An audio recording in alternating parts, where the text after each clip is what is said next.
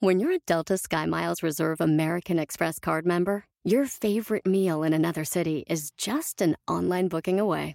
Así que conocerás dónde se consigue el mejor pan dulce to have with your morning cafecito en LA. Where's the best pupusería in the Bay? Y dónde encontrar la salsa verde más rica en San Antonio. Because you're the travel foodie. The Delta SkyMiles Reserve American Express card. If you travel, you know. Learn more at go.amex slash you know reserve. ¿Sabes cuál es la diferencia entre la identidad y preferencia sexual? ¿Conoces la diferencia entre un transvesti, transgénero o transexual? ¿Sabrías qué hacer si uno de tus hijos te dice que se identifica como el género opuesto? ¿Sabes qué significa cis?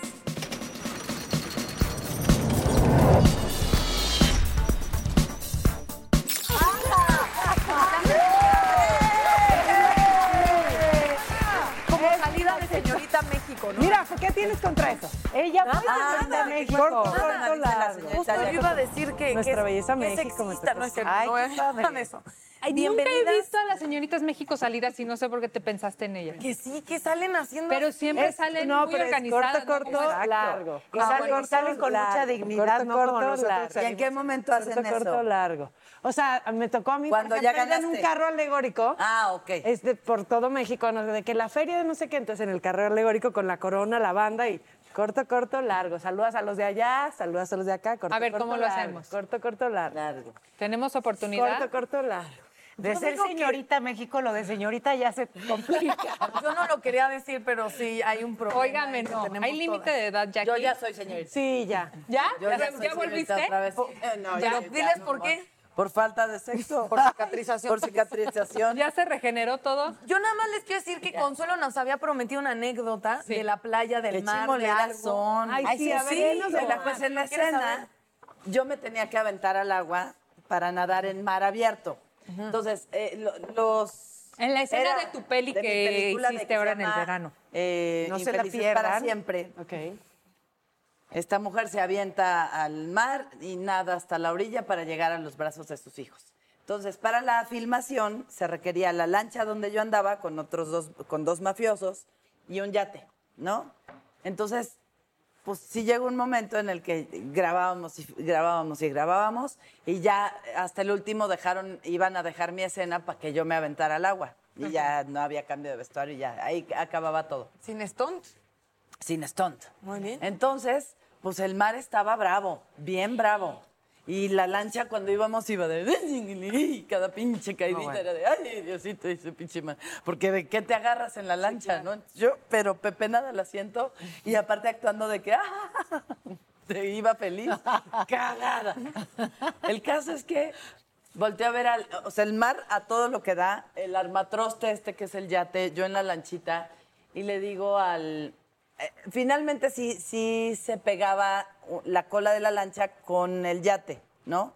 Entonces le digo, híjole, que ya me urge que me avientes al mar para, para hacer pipí, sinceramente, ¿no? Y quien diga que no lo hace, no sean Va a mentiras. echarle su solución salina al marecito que la necesita. Es orgánico, muy bien. Entonces, para no hacerles el cuento largo, me dice, ay, pues haz aquí en el yate, se puede. Están los dos aparatos así. Pongo la pierna en el yate, viene un olón, yo sigo con la pierna en la lancha, en quedo Split como. Carl Sagan en Split. Y caigo justo en medio de los dos. ¿Qué ¿En el agua? En el agua. Entonces viene la ola y el- la, la lancha me pega en la cabeza, volteo para acá y me pega el yate en la cabeza. y dije, me voy a morir. O sea, literal, estas dos cosas me van a atrapar entre, Claro. entre todo esto. Me hundo, le digo, Diosito, te lo pido con toda mi alma que no me muera. Salgo, eh, hago así, eh, eh, me sacan así, no sé, ya. Y yo- todavía yo no entendía por qué me dolía tanto el brazo. Pues sí, casi No, me te rompen. Y ya, y, y- y me trepo al, al- al yate y todos así. Veo al productor y el productor. Ya sabes, del susto. No, de los meados de vomitó. vomitó. Y todavía les digo, sí tienen otro vestuario, ¿verdad? Y todos, no, estás loca, vámonos al hospital, te pegaron las cosas. Pues no, terminé la escena, la chingada, y ahorita yo creo que voy a cambiar de sexo porque me, me está No, no, no, confundiendo eso no lo sí. No, yo quiero cambiar de sexo, mana. ¿Es real? ¿Viste cómo entré al tema bien bonito? Esa es una pésima manera y muy políticamente incorrecta de entrar al tema del día de hoy, que es justamente identidad sexual y que es muy importante, Ay, en creo. los golpes se me cambió mi identidad Tú sexual. no te justifiques, Consuelo. Si tú quieres de verdad hacer un cambio en tu Asúmelo. vida, asúmelo y tienes aquí unas buenas No, fueron los go- Oye, pero punto de qué bueno que estás bien, qué susto No, del terror, serio, ¿eh? sí me Qué sentí, bueno, sí sentí en riesgo mi vida, sí dije "Ah, abusada, hay cosas que, Ush, que- ush, que ush. quiero hacer. Me- entré con miedos de, ahora ya me da miedo morirme, güey. Y entonces me dan ataques de ansiedad en la noche. Sí, sí es. sí- A raíz de... sí es en un segundo que sí, a ¿Ves raíz tu de- vida pasar en real? No, no la vi pasar, solo rogué con toda mi alma que no me muriera porque era, era demasiado fierro entre, entre ¿Cuándo yo eso te ha molestado, O sea, me Consuelo? sentí- No, perdón, es que, es que no, es que me están Natalia, pidiendo, por favor, que entremos al tema del día de hoy. Pues, que es- pero, pero, pero ahí, ahí vamos. Lo que pasa es que estuvo cercana a la muerte. Oye, está viva, ya la vimos, ya Ya, sabemos. por eso te digo. Es como desenlace. casi me morí. No, es importante saber que sí, todos estamos en riesgo y que hay que vivir bien bonito la Al vida día. y como se te pega tu chingada gana. O que hay que contratar Stones, que vale la pena en el contrato decir, Consuelo hace todo excepto orinar, nadar y brincar de un bote a otro bote Al en mismo medio tiempo. del océano, ¿no? De mar ya no quiero saber en un buen tiempo. De mar mejor no, no, yo no sé nadar, no, no, no importa. Qué susto, pero qué bueno que estás bien. Qué bueno que estás bien, te amamos. Qué bueno que vamos a hablar sobre identidad sexual porque es un tema eh, sobre el que se, se difunde poca información y precisamente esa falta de información pues lleva a, a muchísimos problemas de discriminación, de rechazo. Es, es de verdad crucial que lo entendamos todos, que sepamos de entrada la diferencia entre identidad sexual y preferencia sexual. Hay quienes no tienen ni idea. Y justo tenemos un videíto, vamos a verlo y regresamos para platicar eh, del tema. Vamos a tener invitados increíbles, no te caigas, por favor, ni un vodka más para la señorita Bracamontes. vamos Yo con el cacho. video, por favor. En el país hay entre 360 mil y 600 mil personas trans, pero hay diferencias. La identidad de género es la percepción que alguien tiene de su propio género. La identidad sexual es el reflejo de la apariencia física externa y el rol del sexo que uno desarrolla. Y la orientación sexual es la atracción afectiva, romántica sexual y psicológica que alguien siente por otra persona del sexo que sea. Pues ahí están algunos datos. eh, poblacionalmente hablando, estamos de verdad eh, pues dándonos cuenta que es, es, es una comunidad no solo no pequeña, es completamente visible, hay que hacerla más visible, hay que darle más respeto y hay que, hay que hablar del tema el día de hoy. Pues sí, porque además, ojo, eh, la identidad sexual, bueno, ya, ya se explicaba, ¿no? O sea, se identifican como, eh, vaya, con- como varones o, o no. Sin embargo, esto pues ocurre desde la infancia. O sea, cuando todavía no estás sexualizado, cuando todavía no sientes atracción por el otro, ya no digas en términos sexuales, ¿no? No, y que la identidad no es tanto de la atracción, porque hay gente que creo que ahí está la línea muy delgada donde eh, puede llegar a ser confuso. La atracción tiene que ver con preferencia sexual. Claro, claro. Y la identidad tiene que ver el género con el que el, ser se mujer, identifica. soy hombre no Exactamente. sé. ¿Cómo me concibo? Me concibo hombre, me concibo mujer. Y eso, bueno, pues justamente ocurre desde la niñez. todo lo desconocido da miedo. Entonces es precisamente dar voz, ¿no? Y escuchar las historias, entender, escuchar de especialistas, de médicos y de personas que lo viven día a día, porque así lo conocemos, se quitan los miedos, se quitan los estigmas y los tabús. Yo justo de eso tengo de primera mano el, siempre lo digo porque la quiero mucho, es un orgullo, es un privilegio. Tengo muy cercano una de mis mejores amigas, es Alejandra Bogue. Yo la conocí trabajando en Telehit y nos hicimos muy amigas muy fácil por argüenderas y porque creo que el humor negro es lo máximo. y es lo Bogue. máximo ella. Y, y yo recuerdo ver un programa eh, que ella tenía con Alex Caffey, donde le leían unas cartas de detractores espantosas y, resultaba ser muy gracioso. Ahora lo leo completamente diferente y creo que ella también. Porque, porque es muy fuerte y porque es insultante y porque nunca debería ser burla. Y cuando ella y yo nos empezamos a ser muy amigas, em, empezaron eh, estos viajes de Telehit, que los premios en Acapulco, y, y entonces se acercaron a preguntarme si a mí me, me molestaría compartir cuarto con Alejandra en el viaje, y yo como, es real, no entendí muy bien la pregunta. Claro. Es que Pero ronca. explícame, ella es Ella es trans. trans, ok. Ajá. Y entonces yo era como, ¿por qué me molesta? Es como, ¿por qué me molestaría compartir cuarto con mi amiga? Y creo que, y ella me dijo, es que antes me ponían en un cuarto yo sola y todos los demás conductores pues compartían, ¿no? Dos hombres y dos mujeres y ella estaba sola en el cuarto. Es cuando me hicieron la pregunta, de verdad yo eh, creo que afortunadamente no entendí. Era de, pues sí, ponla. Obvio. Y yo, ¿por qué? Le apestan las patas. O sea, O a mí. o a mí, o ella, ¿no? Que eh, la señora Alejandra Bogue necesita mucho espacio para su ropa, como... em, les dije, sí, claro que sí, y después ella me dijo, yo antes el cuarto era mío y todos los demás Y conductores ya llegaste comparten". tú y ahora ya no me dan cuarto Y ahora sola. ya, Ahora ya tengo pero, que compartir. No, pero siento lo increíble de eso es que no debería, eh, sí, ahí no debería haber pregunta, no debería haber un cuestionamiento y creo que es lo mismo que, que, que estoy de acuerdo, venimos de una educación conservadora y es complicada, pero uno nunca debería dudar de lo que el otro te dice que es. O sea, no hay nada de respeto en eso y nadie tenemos la batuta tan alta para, que, para dudar de lo que alguien te dice que, que él o ella es. Nunca. Y creo que ya lo habíamos hablado de, sí, de que el amor solo se puede leer como respetar. Pero, Nada más. ¿sabes qué? Sí más. entiendo como adulto es como mucho más fácil identificar, ¿no? Quién eres, pero como niño debe de ser más difícil, ¿no? Sí, porque O sea, tú como papá eres ves a un niño de seis que años que te dice, espérate, crece tantito O más hablamos", angustiante no sé. para un niño verse en el espejo, es, eh, eh, aprender en la, en la escuela estos son los genitales femeninos, estos son los masculinos y sentirse en un cuerpo ajeno, ¿no? Claro. Por eso en la escuela, lo que decía Paola, si no hay difusión de información, entonces Claro. seguiremos siendo e- esa sociedad prejuiciosa desde el no sé, ¿no? Lo que decía Dani es real, te da miedo porque no, no sabes, pero no hay ni miedo ni nada si hubiera la información y tendría que ser desde, desde niños. En y todo desde los caso, teman, teman a la ignorancia. Eh, Sin duda. Y yo creo que sí saben desde... eh, Alejandra ella me decía, yo ¿Qué tal te saluda Horacio Ontiveros de Código Misterio y esta semana hablaremos de profetas modernos? Nuestra investigación comienza conociendo a Jan Dixon, quien fue llamada la profeta de la corte de la Casa Blanca, ya que fue consultada por varios presidentes de los Estados Unidos. Dixon hizo muchas predicciones fatídicas, el intento de asesinato de Kennedy y de Martin Luther King, la muerte de Marilyn Monroe, el lanzamiento del primer satélite, la tragedia de las Torres Gemelas y desastres naturales a gran escala. Hablaremos de Ragnonero, quien en sus profecías menciona a Tartaria como un reino que traería paz al mundo entero. También hablaremos de Benjamín Solari Parra Vicini y sus profecías de las Torres Gemelas, Hitler e incluso el triunfo del actual presidente argentino Javier Milei. Lo increíble de los profetas modernos es que casi todos nos hablan de la aparición de la madre del tercer milenio, una mujer que salvaría a la humanidad del colapso y de la época de obscuridad. Todo esto y más en este episodio de Código Misterio. Búscanos en Facebook e Instagram como Código Misterio y descarga el podcast en tu plataforma de audio favorita y pasa la voz.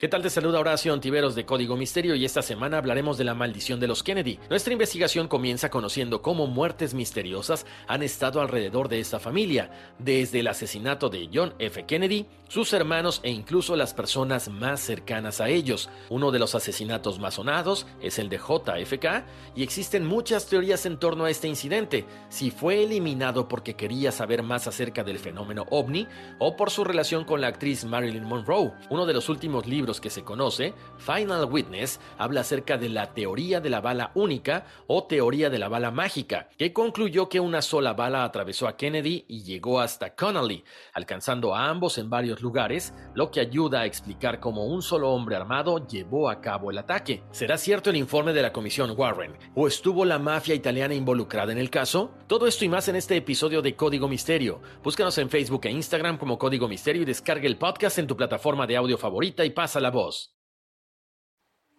sabía que yo era niña. Eh, siendo muy pequeña sabía que era niña y no era un rollo de vestirme, o sea, porque hay un gran eh, prejuicio también al rollo físico de roles, así como hay mujeres que yo era la niña más eh, marimacha que te puedas imaginar, ¿sí sabes? Y mi hermana era la niña más femenina y mi hermana es lesbiana y yo soy heterosexual. Ay. Si sabes, los roles de género también tendríamos que empezar a, Es que a es- entenderlos de una, Una forma. cosa es la ropa que usas, digamos, hay quien simplemente un hombre que se viste de mujer y entonces estás hablando de travesti, pero algo es distinto. Bueno, respondías con respecto a la boga es trans. Bueno, transgénero, transexual, todos esos términos es importante que entendamos Sí. no, de, de qué estamos De entrada, hablando. ¿no? Sí, sí, sí, bueno. Pero el hecho de que tú hayas ahí. sido una niña marimacha y te hayas vestido como querías o jugado a lo que querías, nunca te hizo dudar de tu identidad. No, Realmente mí, simple- no. era una forma de ser. Yo era marimacha y recuerdo que me gustó era un niño en el kinder, de, si sabes, de querer estar cerca de él y de que se me hacía guapo, o sea, como toda esa energía, tú sabes que te gustan. Sí. Y era marimacha y me subía a los árboles, tenía el pelo corto. No les conté la historia del ballet que me decían, tú eres niño, Y vete al karate. vete al karate. Oye, no tiene que pero, ver con pero además todo lo que no te adornaste de chiquitita te lo pusiste hoy. Y ve, yo sigo siendo marimacha porque no me gustan los, los aretes y no me gusta la, fe- así la feminidad tan así, ¿no? O sea, tú también desde niña te Pero no tanto- considerabas sí, marimacha. claro, yo que yo era de canicas, eh, treparme a los árboles. Yo quería ser niño como mi papá, porque era mi imagen, era la única imagen que tenía. Digo, a lo mejor si tenía mamá, pues querría sido ser como diferente. mi mamá, pero mi héroe y mi vida era mi papá. papá? Entonces yo jugaba que traía mi portafolio y me ponía corbatas, pero no tenía nada que ver Con que te Sí, gustara. con que los niños me fascinan, ¿no? ¿Ustedes cómo eran de niños? Súper femenina. Sí. Sí, me lo imagino. Aunque nunca me Yo gustó sí. jugar con muñecas, ¿eh? Ah. Me gustaba tener las muñecas, pero no las jugaba. O sea, jugaba otras cosas. Pero tú- me Yo- podrían ver y decir, ay, esta era de la muñequita, ¿no? Yo sí jugaba a las muñecas y era así, ya sabes. Y las vestías Las vestía, la peinaba, le cortaba el pelo y yo ya me voy a dormir. Pero era así, ¿no? Era así, eran así. Yo ya me voy a dormir. ¿Y tú, Paola, cómo eres? Yo jugaba con muñecos. Ay, sí, no. Yo, señora, usted ahora. ha ganado la apuesta. Y todavía. Pues yo creo que sería importante tener eh, a un especialista que nos dijera un poco Estas diferencias entre transexual, transgénero, trans, trans, trans- trun. En- de la comunidad LGBTI, o me faltó una Te faltó una T. Ok. A ver.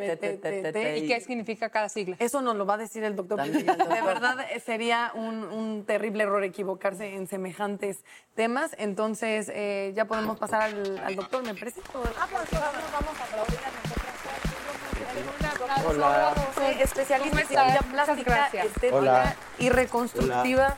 Bienvenido, doctor. Hola, Hola, rapidísimo. Hola. Repartiendo besos. Y porque de verdad es un tema, eh, creo que es delicado si no se tiene la información, entonces le estoy aventando la pelota a usted para que diga los datos correctos. Bueno, hábleme de tú. Muchas gracias por invitarme y ayudarles un poquito a responder todas estas dudas de un tema que hoy en día sigue siendo un tabú, pero existe y es importante que las personas que nos dedicamos a la salud les podamos informar de qué es lo que estamos haciendo y cómo lo estamos comunicando, ¿no? Bueno, de entrada decirles que sí, él es cirujano eh, y lo invitamos a hablar de este tema porque justamente practica cirugías de reasignación de sexo. Así es, participo en eh, las cirugías de reasignación de género, aunque me gustaría informarles que yo soy el último eslabón en esta reasignación de género. Ok, ¿qué Es significa? importante que entiendan estos chicos que están iniciando este, este proceso, que tienen que pasar por algún psiquiatra, algún urólogo, alguna ginecóloga, porque también hay de niña a niño. Ah, ok. tú eres lo último. Yo soy el último que hace la cirugía. O sea, yo hago el cambio. Pero el cambio mental, el cambio emocional, el cambio hormonal, el endocrinólogo es importantísimo. Eso, si se hace bien hecho, se pueden eh, obtener resultados bastante agradables, bastante bonitos y eh, sobre todo una satisfacción plena en las personas que están, lo están viviendo. ¿no? Para la gente que no sabe en qué consiste una reasignación de sexo. La reasignación de género es llevar eh, o, o reconstruir genitales completamente opuestos al, al genotipo. Es Una cosa es con los genes que nacemos, hombre-mujer, XY, XX, y otra cosa es lo que sentimos que somos. Entonces hay niños que se sienten niñas y está perfecto, y ellos deciden cambiar su cuerpo en todos los aspectos a niña, y al revés también. ¿A qué edad? Generalmente esto no tiene una edad. No hay algo que, que puedas decir, eh, desde chiquito se ve afeminado y ya decidió ser Claro, un pero no vas a transgénero. hacer una No, operación hacia un niño. Por supuesto que no. Eh, se hace ya una vez que, casi siempre son ya que alcanzaron la mayoría de edad. Y en la actualidad esto sí, la mayoría de los niños o, o adolescentes ya que llegan a mi consulta llegan apoyados por sus padres y eso actualmente ya es un beneficio enorme porque pues lo económico, pero también lo emocional, que se sientan apegados a su familia, eso es importantísimo. ¿Y hasta qué punto es reversible si ya hubo un proceso de Siempre y cuando no reasignes genitales, todo lo demás es reversible. Por Retirar unos eso implantes. justamente tu participación es el último Al eslabón, último. cuando ya hay absoluta certeza, porque pues ya no es reversible. Así es. Con respecto a los términos, para tener claridad, eh, hablábamos de eh, transexualidad, eh, transgénero. ¿Podemos eh, tener una definición, doctor? Sí, eh, bueno, para, mm, lo primero que, que se ubica es el travesti, que es la persona que puede ser un hombre que se vista de mujer, pero puede tener una preferencia sexual hacia las mujeres. O sea, no necesariamente, simplemente vestirse. eh, algunos hasta les pueden decir drags, ¿no? Eh, el transgénero ya tiene una identidad con- contraria, pero quizá no haya iniciado su proceso de, de reasignación. Y el transexual ya inició, ya se empezó a hacer cambios, ¿no? Pero alguien que no se hace la, eh, la operación de reasignación, pero sí ha llevado un proceso hormonal a lo mejor de Eso, años. a partir de la hormona ya empiezas a ser transexual. O sea, digamos, cuando ya hay una intervención Ya, fisiológica, ya es transexual. ¿ok? Sí. Ahora, las personas que nos dedicamos a esto, no nos gusta encasillar a la gente en el LGBTTTI. ¿ok? Eso, esos términos se han diseñado para darle a entender a todos o para ponerle una etiqueta a algo que para nosotros es un ser humano. Si a mi consultorio entra Fernanda, pero en realidad se quiere llamar Carlos y se identifica como Carlos, a partir de ahí, Ya está. Carlos, bienvenido, y no existe otra cosa. Es Carlos y es una persona. El- los demás términos y todo lo que se hace está muy bien, pero es para otra cosa, ¿no? Es, es para que la demás gente trate de entender, mm, pero no están metidos en el mundo LGBTI. Claro, pero, pero no necesariamente verlo como un estigma, sino No. más bien es, es, por ejemplo, muy útil en términos de activismo, de, unirse como comunidad, de, de avanzar juntos en contra de la discriminación, en fin, que Así es. ¿Qué significan todas esas T's? Pero es eh, transexual, travesti, transgénero eh, y falta la última que es intersexual. Intersexual. ¿Y qué es Este, intersexual? ¿Qué es intersexual? Es una persona que no está ni hacia un lado ni hacia otro, se quedó en medio. ¿Cómo es eso? O sea, no se quiere identificar como hombre género. como mujer. Hay veces que es que ahorita ya es tan amplio porque están los cisgénero y hay otras cosas. Son demasiados términos los que hay, por eso no Nuevos, gusta. ¿verdad? O sea, no, no existen de antaño, son unos No, son se han términos dado- recientes y se le agregan T y se le van agregando a letras. quién recurres Por eso para no nos gusta eh, etiquetarlo? etiquetar. Claro. Y ahorita que comentas que, que es una manera de unirse y tal, pero es que en realidad no deberíamos estar separados. O sea, todos deberíamos estar unidos. Y eso es eh, aceptarse nada más. Tenemos una invitada que se llama Viviana, que justamente está en este dilema eh, de reasignar o no su género. Entonces nos gustaría un poco que, que pasara. Bienvenida, Hola, Viviana. Gracias, ¿cómo están? Muy bien, muchas Hola, gracias hola, por estar hola. con nosotros. Hermosas Espero que somos un montón de personas Sí, ya vi que estamos y de almas. Queremos saber eh, primero a qué te dedicas, Bueno, qué pues haces tengo de un tu salón tiempo. de belleza. Muy tengo bien. un salón de belleza. Este, también estudié cosmetría, soy cosmiatra. Ok. Eh, llevo mm, 20 25 años de mujer trans Ok. y pues desde, desde niño pues me encantaba verme como niña. Ok. Y de verdad que hasta que lo logré, ¿Pero recuerdas a qué edad? Pues mira, desde lo, desde, desde chiquito, desde chiquito me encantaba la ropa de niña. Eh, ¿Qué hacían después, tus papás? Pues mi madre siempre me defendía, siempre. Mi papá así como que. ¿Qué le pasa? sí, las mamás. sí. Como que somos mucho más sensibles. Pero fíjate que mi madre era de carácter bien fuerte y decía yo, ¿en qué momento mi mamá me va a correr o me va, a- no sé, me va a golpear? Pero fue la primera que me aceptó. Pero lo hablaste, llegó un momento donde tú Sí, a los "Soy 13 niña"? años, a los 13 años yo le dije a mi madre, ¿sabes qué? Me gustan los niños y yo quiero ser niña. Ok. Me decía. Y ella lo "Eh, sabía. Sí, sí, me protegía. No me sobreprotegía, me protegía. Más allá de un rollo de quererse ver, eh, hay algo de, de saberse, ¿no? Eh, porque siento que a veces hay esta idea de me quiero poner el vestido, pero digo, yo, yo estoy asumiendo, yo te, te pregunto, Sí. tú sabes que eres, más allá del vestido, eres una una mujer. Sí, Tú claro. Uses o no vestido. Podrías venir en pantalones y, y tú eres una mujer. No, y aparte el sentirte, el, el que no nada más el ponerte un tacón, una pestaña, es ya me siento mujer y que a lo mejor estoy bien claro. barbona. No, es verte bien, sentirte bien desde que te duermes hasta que te levantas, desde que te levantas hasta que duermes, es sentirte mujer, sentirte femenina. ¿Y, y cómo era, eh, cómo era, por ejemplo, tu convivencia con tus amiguitos, amiguitas de la escuela, en fin? ¿Y Mi- les contabas cómo te sentías? Pues fíjate que a los, ¿qué serían? Cuando, cuando iba yo en la secundaria fue donde, donde empecé a confesarles a todas mis compañeras el que me encantaba, me encantaban los niños, el que me quería ver como mujer. Y pues ellas lo tomaban así como normal.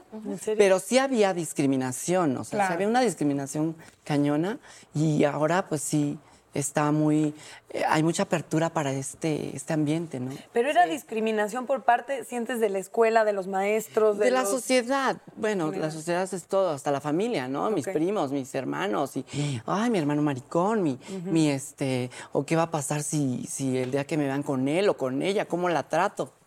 Eso ¿Tú es algo- sientes que, ah, perdón, No, tú no, sientes perdón. que, que cuando naciste, de- en algún momento cuando eras un niño, que estabas en el cuerpo equivocado, que no era lo que, lo que tú sentías que era? Sí, sí lo sentí, porque recuerdo mi edad de, ¿qué será? Cuatro o cinco años, que yo ya no, o sea, yo no jugaba con muñecos o con carritos. Me acuerdo que una madrina, en paz descanse, ella me compraba mis carritos de volteo y, y carritos chiquitos y yo decía, no, a mí regálame una muñeca o ponme a jugar con mis primas o ponme a jugar con niñas. Y sí, o sea, siempre me sentí niña. Y ah, yo quiero saber, eh, ¿estás en esta duda si reasignar género o no? ¿Cuál- eh, ¿Cuáles son los pros, los contras? ¿Qué- ¿Por qué no lo has, no has tomado esa decisión aún? Pues mira, desde mis 20, desde que me empecé a armonizar, eh, esa era mi duda. Esa era mi duda de lo hago, no lo hago. No había, pues en aquel entonces yo no tenía alguien que me asesorara.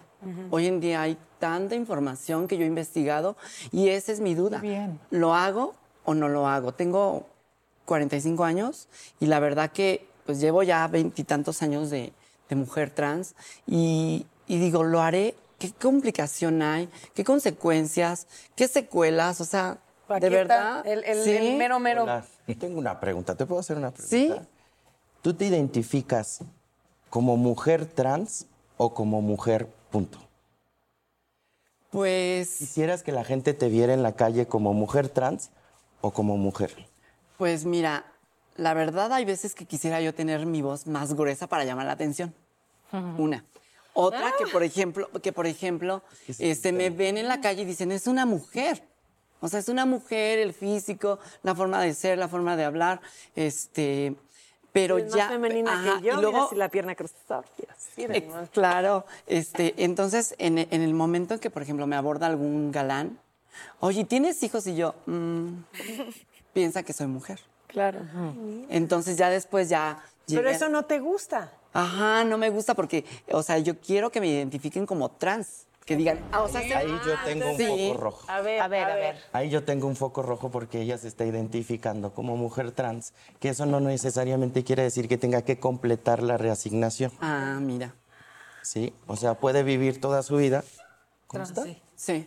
y ser sexualmente plena, que ese es otro punto importantísimo. Sí, porque eh, como lo- mi duda era qué riesgos, ¿no? Yo he visto videos, yo he visto cosas que... Ah, y amigas que han pasado por, por bueno, desde hace muchos años que, que les han hecho un cambio de resignación de sexo y la verdad que pues unas mueren, otras este, se les complica la operación. ¿Por qué? Porque es en condiciones inadecuadas. Bueno, en aquel entonces- No debería porque las debería. técnicas actuales ya dan para tener una cirugía satisfactoria.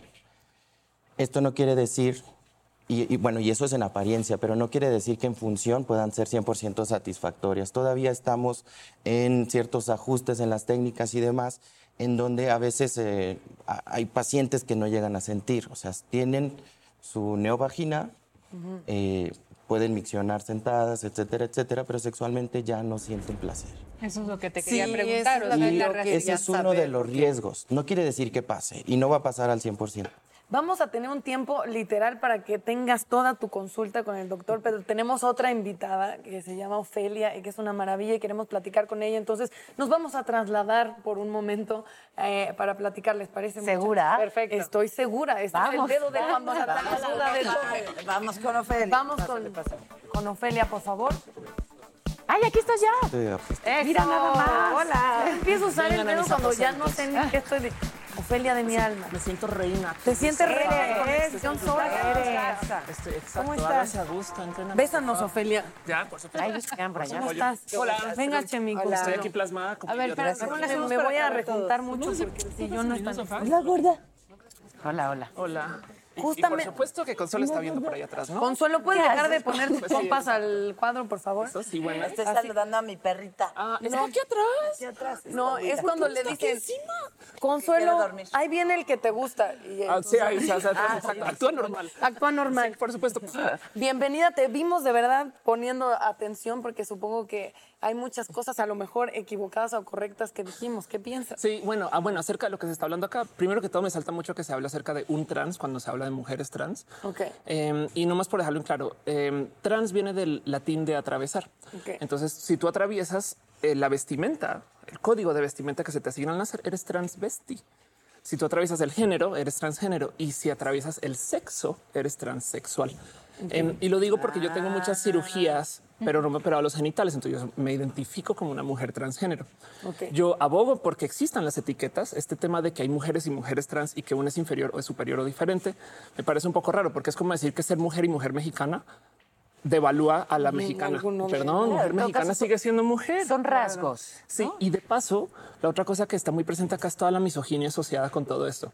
Porque cuando digo la palabra travesti, todo el mundo piensa en un hombre en falda. Es igual de travesti una mujer en pantalones. Y perdón, uno, dos. Ok, ¿A hay dos, hay travestis acá sentados, bueno, tres conmigo. Entonces el tema es que viene mucha gente a decir, no, es que lo que estás haciendo es antinatural, Ophelia. Y yo a ver, perdón, todo el mundo tiene algo de trans. Y lo digo porque hay gente, y les- me lo han dicho de frente, Ofelia, que tú eres antinatural. Y me vuelto y digo, ok, entonces hablamos de tus extensiones, pestañas, implantes, tacones, maquillaje. ¿Quién es natural? Yo no traigo nada de eso.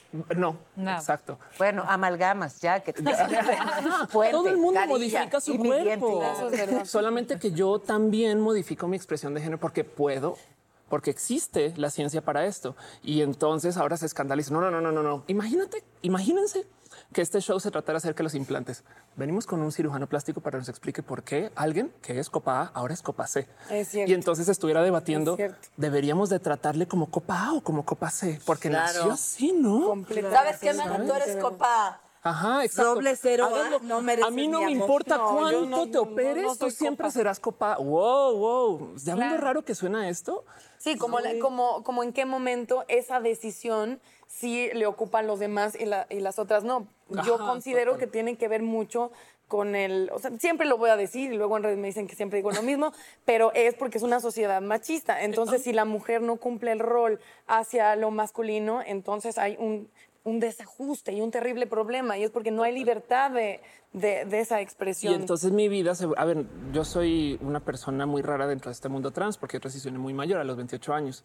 Yo tengo una maestría en econometría, estoy, estudié física, soy mujer BBC 100, estoy en la lista Forbes de mujeres más poderosas de México.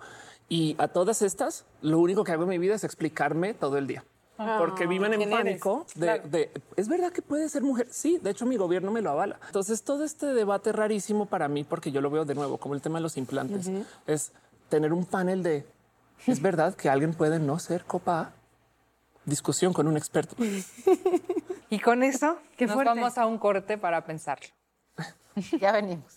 no podemos ir en contra de la naturaleza y en contra de la realidad. O sea, cuando alguien está violentando la realidad y violentando la naturaleza, estamos Tu sujetos... naturaleza y tu A ver, realidad. No, no, no, no, no, perdóname. Pero si no yo no te so- estoy no hay un solo cambiando libro. el género a ti, A ver,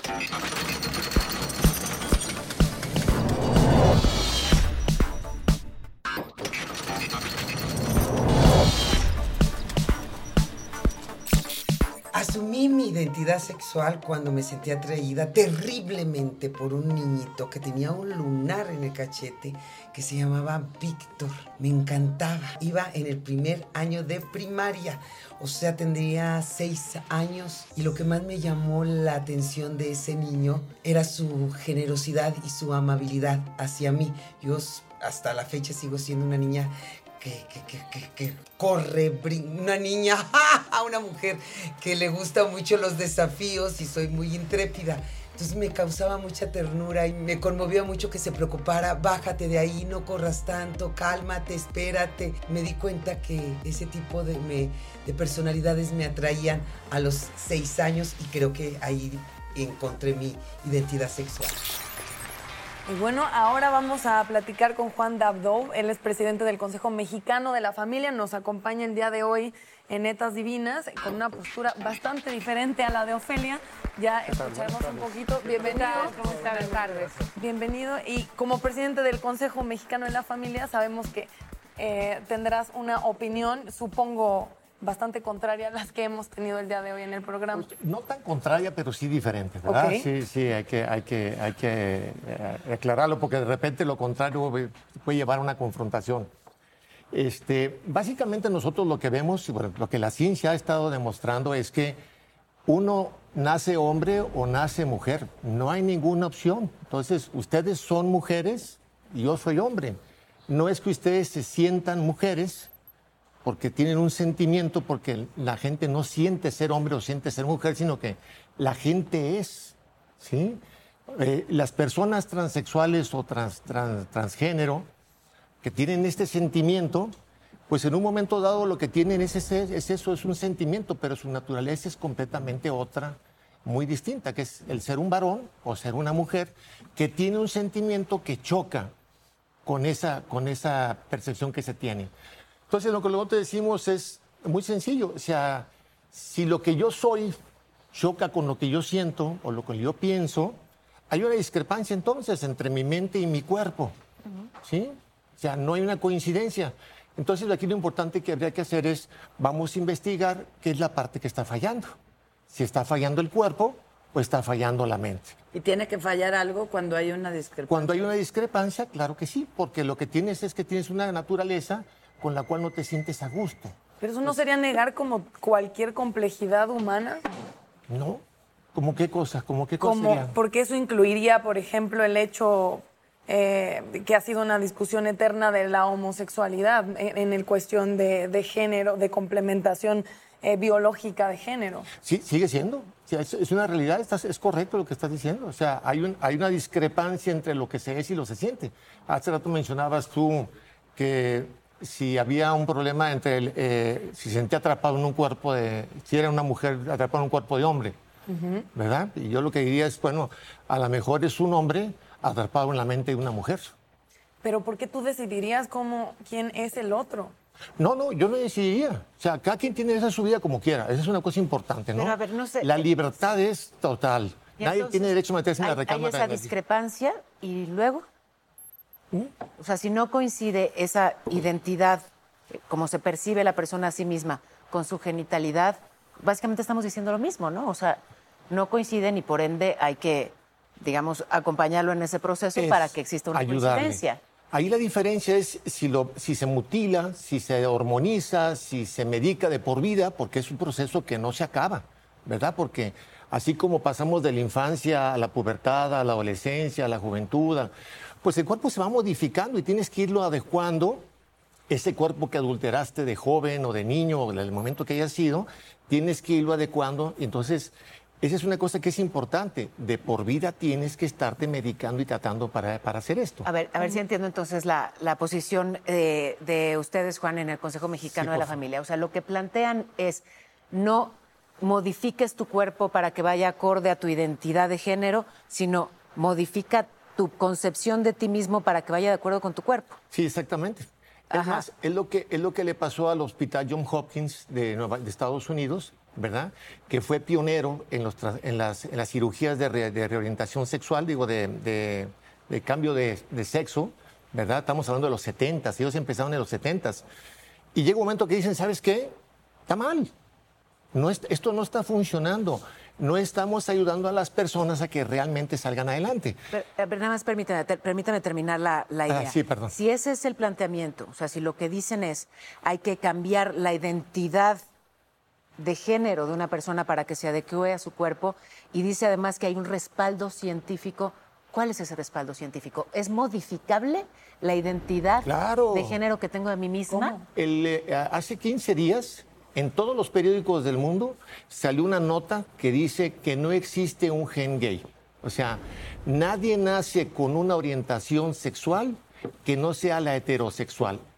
Por lo tanto, si no naciste con otra orientación sexual, es un, es un estudio que llevó casi medio millón de, de, de- de estudios, de, de muestra, de personas, pero que ya anteriormente el doctor Francis Collins, que fue el que eh, dirigió el proyecto del genoma humano, ya él, en aquel entonces, este estudio tan importante para, las- para la humanidad, dijo, no existe un gen gay, hoy lo validan. Hace 15 días, vean en el Excelsior, en el Reforma, en... o sea, Pero, pero, si no existe, a ver, si no nada más existe, le preguntaba si yo sobre identidad, natural, sobre identidad de género, no sobre preferencia sexual. Entonces, hablar de homosexualidad es preferencia sexual.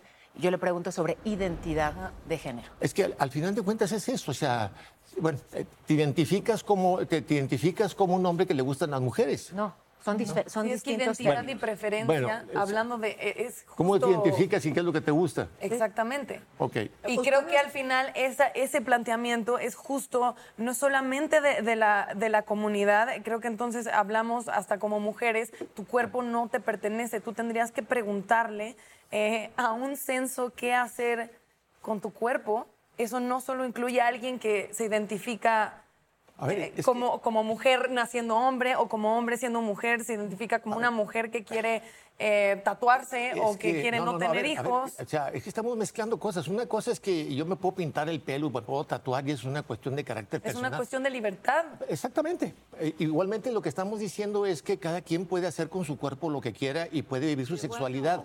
Su sexualidad, nosotros decimos, tenemos una, una- una reflexión que dice, nadie tiene derecho a meterse en la recámara de nadie. Es que la identidad no es genital y no Ah, es sexual. A ver, eh, no, eh, está relacionado la con el sexo. identidad de género no tiene nada que ver con, que es yo con no, la lo- yo no los veo, yo no los veo metidos en una en un claustro, ¿verdad? A, a estas personas, o sea, es porque ¿Por qué tienen. no?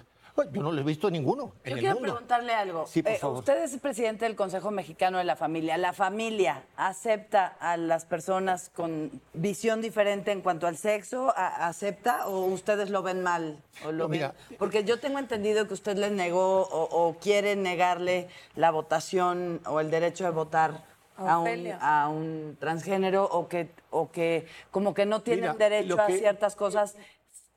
Eh, ¿Usted representa a las familias de México? Porque yo no, sea, yo no le entraría pues a ese... No, Yo no, a la yo- mía no- no yo no- yo no a la podría- mía no. A. Yo no me podría, yo no podría colgar ese título, ¿verdad? Definitivamente que no.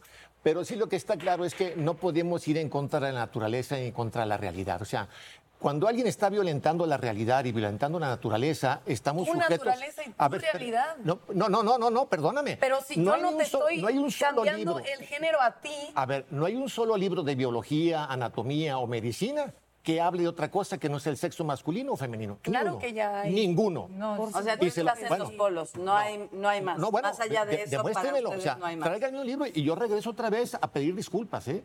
Es que no es de disculpas. No, no, no, no, El, es que- es que el tan- discurso habla exactamente de, de lo que creo que ha sido la lucha de- del ser humano a través del tiempo y lo único que nos puede llevar a evolucionar y es el respeto a la libertad Ah, muy bien. del otro cuando no está agrediendo en nada la tuya. A ver, es que ahí si está- yo ahí te pidiera que tú te reasignaras, yo está- mal. ahí- Pero si yo me quiero reasignar ¿A y eso... te importa? Sí, Ajá. exactamente. Yo no me meto. Ahorita lo que estamos hablando, cuando dicen no nos metemos con otras personas, sí se meten. Por ejemplo, ¿qué es lo que está diciendo eh, cuando la Suprema Corte, porque ya lo dijo la Suprema Corte, que el matrimonio no es entre hombre y mujer, sino que es entre hombre y hombre, y mujer y mujer, y todos contra todos? ¿Sí? No, no, todos contra todos. Mujer Todos contra- con su con pareja mujer decisión. y hombre con su pareja hombre. La unión de dos personas que se aman, punto. Por eso. Pero mira, hay gente que se siente perro y se puede casar con, se casa con un hombre. o sea, en, la- en la orientación, en, en el caso de la, de la orientación sexual, la ONU reconoce más de 10, más 110 orientaciones sexuales. 110, ¿sí? Hay un tipo, por ejemplo, que se dice que es eh, extraterrestre asexuado, Un tipo que se ha gastado 10 millones, digo, un millón de pesos en, en cirugías para parecer extraterrestre. Sí, sus millones de pesos para parecer de acuerdo. extraterrestre. Y él puede hacer lo que él quiera, pero que no me venga a decir que en las actas de nacimiento tenemos que registrar y en los pasaportes En su tenemos acta que de registrar. sí. nacimiento. No, pero es que eso sí o es- están a ver, cambiando la suya. No, mira, te voy a decir esto. O Si sea, la si alguien se ley- reasigna y cambia su acta de nacimiento, la tuya se ve, se ve afectada en algo, No, no. lo- eso- Entonces tú no puedes ir Este- en contra de la libertad de otra persona. Es que contra los que están yendo es contra la, la libertad de nosotros. Mira, Pero tú, por ejemplo, ¿por qué le, a ver, nada más para entender, ¿por Sí. qué le negarías el voto a Ofelia? ¿Por qué estás No, yo, en no le, este... yo le- yo no le nego el voto a Ofelia, definitivamente. Si ella quiere votar como hombre o quiere votar como mujer, al final de cuentas es un voto. No cuentan más los votos de las mujeres que de los Por hombres. ejemplo, tú tienes hijos. que nos estamos ¿Y desviando. ninguno es homosexual? No. ¿Y si lo fuera? No, pues bueno, yo, lo, yo mi hijo lo ayudaría a retomar su heterosexualidad. ¿Cómo?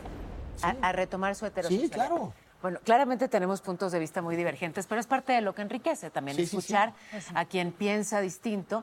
Eh, me, me parece que justo ese fue el punto de partida, ¿no? O sea, lo que consideran es que esta identidad de género puede modificarse, ¿qué? ¿A partir de tratamientos psiquiátricos o cuál es el Claro, sí, eh, hay, hay muchas terapias. Mira, aquí en México ahorita, hay- es que hay una ley que están queriendo meter ahorita en el, en el Senado de la República para prohibir las terapias a las personas que quieren retomar su heterosexualidad. Y yo les digo, a ver, traen casos de personas que han sufrido por malas terapias. Yo no, yo no digo que no hayan ni sufrido, que sus te- testimonios no sean reales. Pero no podemos generalizar ni mi opinión ni la opinión de, de- Exactamente. de- vamos, de, quien estuviera aquí, de Sí. Ofelia, etcétera, ni del, ni del médico, ¿verdad? Lo que tendríamos es apoyarnos en estudios, ¿sí? Y los estudios, por ejemplo, en Estados Unidos, en ningún estado de, Sí. de la Unión Americana están prohibidas las terapias, en ninguno, ¿sí? Solamente hay 11 estados donde está prohibido a, a los menores de edad. Y eso ha sido ¿por qué? porque ha habido una labor de cabildeo para quitarle a los padres la autoridad de llevar a su hijo y decirle, oye, mi hijo lo veo así, ¿lo puedes ayudar? Pero eso que decían que les dan, que les dan electroshocks en los genitales, pues a lo mejor en el siglo XIX, caray, ¿verdad? Presénteme un estudio, uno solo, ¿sí? De este siglo, que, que demuestre que las terapias de orientación sexual no existen, no son válidas y son dañinas. No existe un solo estudio. Bueno, el que, el que decida acudir a una terapia, ya sea de reasignación de género Exacto, como de reorientación sexual, me parece que está en su libertad. Pero sí que importante respetar a quien piensa diferente y no discriminarlo. Y no segregarlo y no plantearlo como anormal.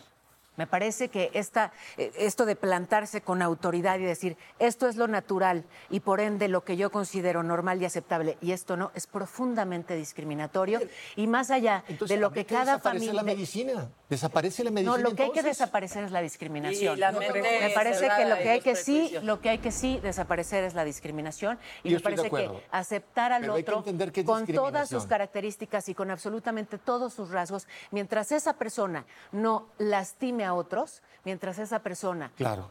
No transgreda los derechos de otros, es perfectamente respetable y, y estamos obligados a respetarlo y a no discriminar. Ahí no estamos de acuerdo. Más allá de nuestras, más allá de nuestras creencias, de nuestra fe o nuestras fuentes Sí. científicas claramente distintas, me parece que sí es muy importante Sí. no discriminar Hay- y no Coincido completamente Sí. contigo, ¿eh? completamente contigo. Nada más una, una pequeña observación.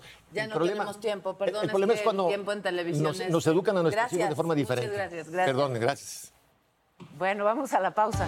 Este doctor dice, yo este útero se lo puedo trasplantar a cualquier persona, lo cual quiere decir que en algún momento viene el caso de hombres que se van a poder embarazar. O sea, si se están preocupando porque Carlos se puso tacones, Ah. si se están preocupando porque una niña este, se quiere poner implantes, de güey, lo que viene.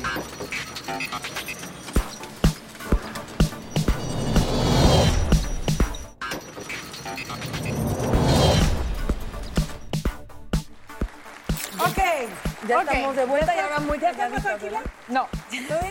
Ya, ya estamos de vuelta. Neta, No, es que es un tema, yo creo que delicado, complicado. Pero yo no este, puedo decir una palabra. Tú querías 10 No, yo tú tampoco. querías 10 segundos, doctor, para rematar. Échele, doctor. 10 segundos en donde, bueno, al, al inicio yo aclaré, yo soy el último eslabón de este proceso.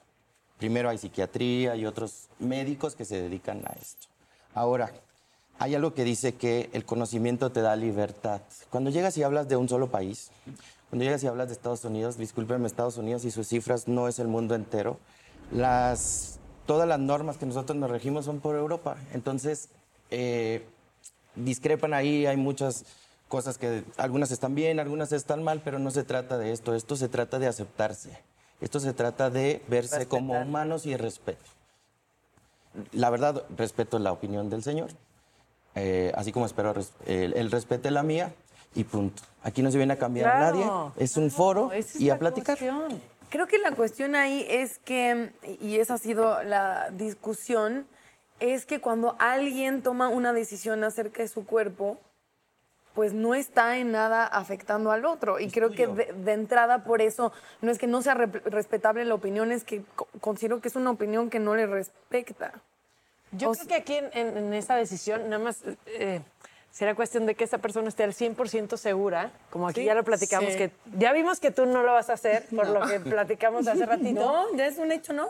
No. No, no, la es feliz decisión. así, ¿para qué se va a cambiar, no? También hay que, que respetar esa parte, pero quien sí toma la decisión que esté al 100% segura, Claro. después de todos esos E tratamientos informada. de los que hablaste, de, de- completamente informada, y entonces ya conscientemente, sin, sin influ- influencia de nadie, tomar la decisión que es irreversible. Cosa que añado también debería aplicar, por supuesto, para cualquier cosa no relacionada con lo trans. Claro. ¿Sabes? ¿no? Implantes, este, Bueno, cualquier pero cosa eso sí relacionada- son Tener hijos, Tener hijos. traer hijos al mundo. Ese sí. ¿qué están diciendo? Perdón, siempre me están presionando en este programa, coartando mi libertad.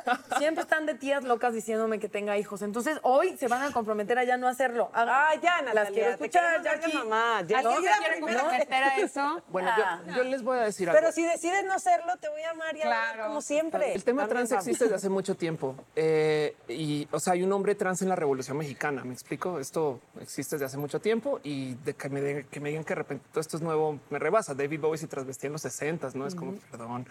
Em, pero hace dos años se dio a luz el primer bebé por trasplante de útero.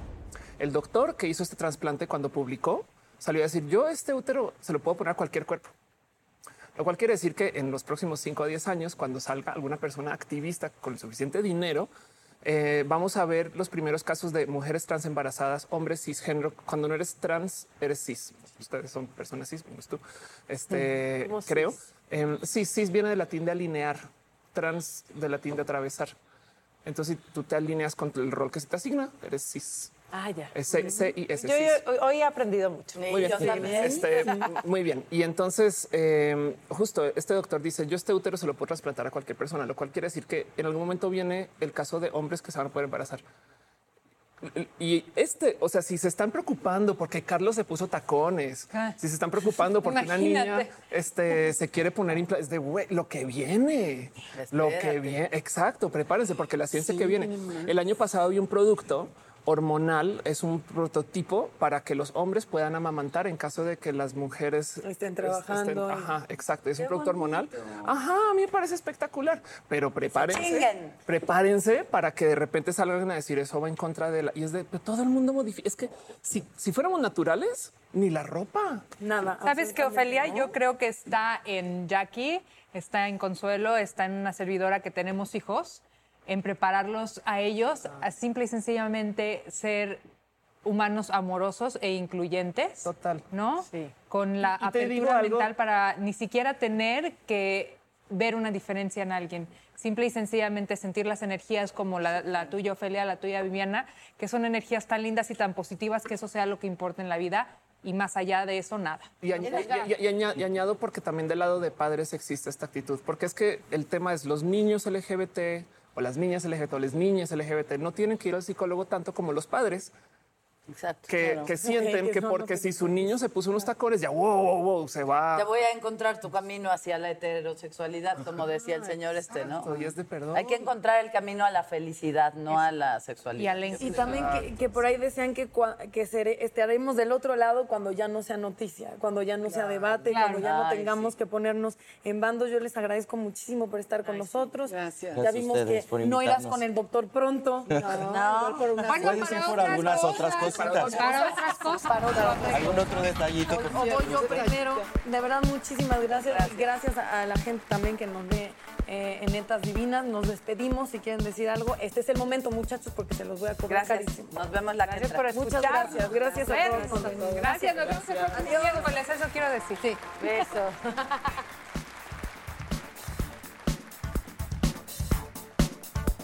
I'm Chris Hahn, the Aggressive Progressive. Check out a new episode of the Aggressive Progressive podcast every Tuesday. You know, the election is heating up just as the year is winding down. Stick with me. I'll tell you the truth as I see it. Download the Aggressive Progressive on Pandora or wherever you get your podcasts.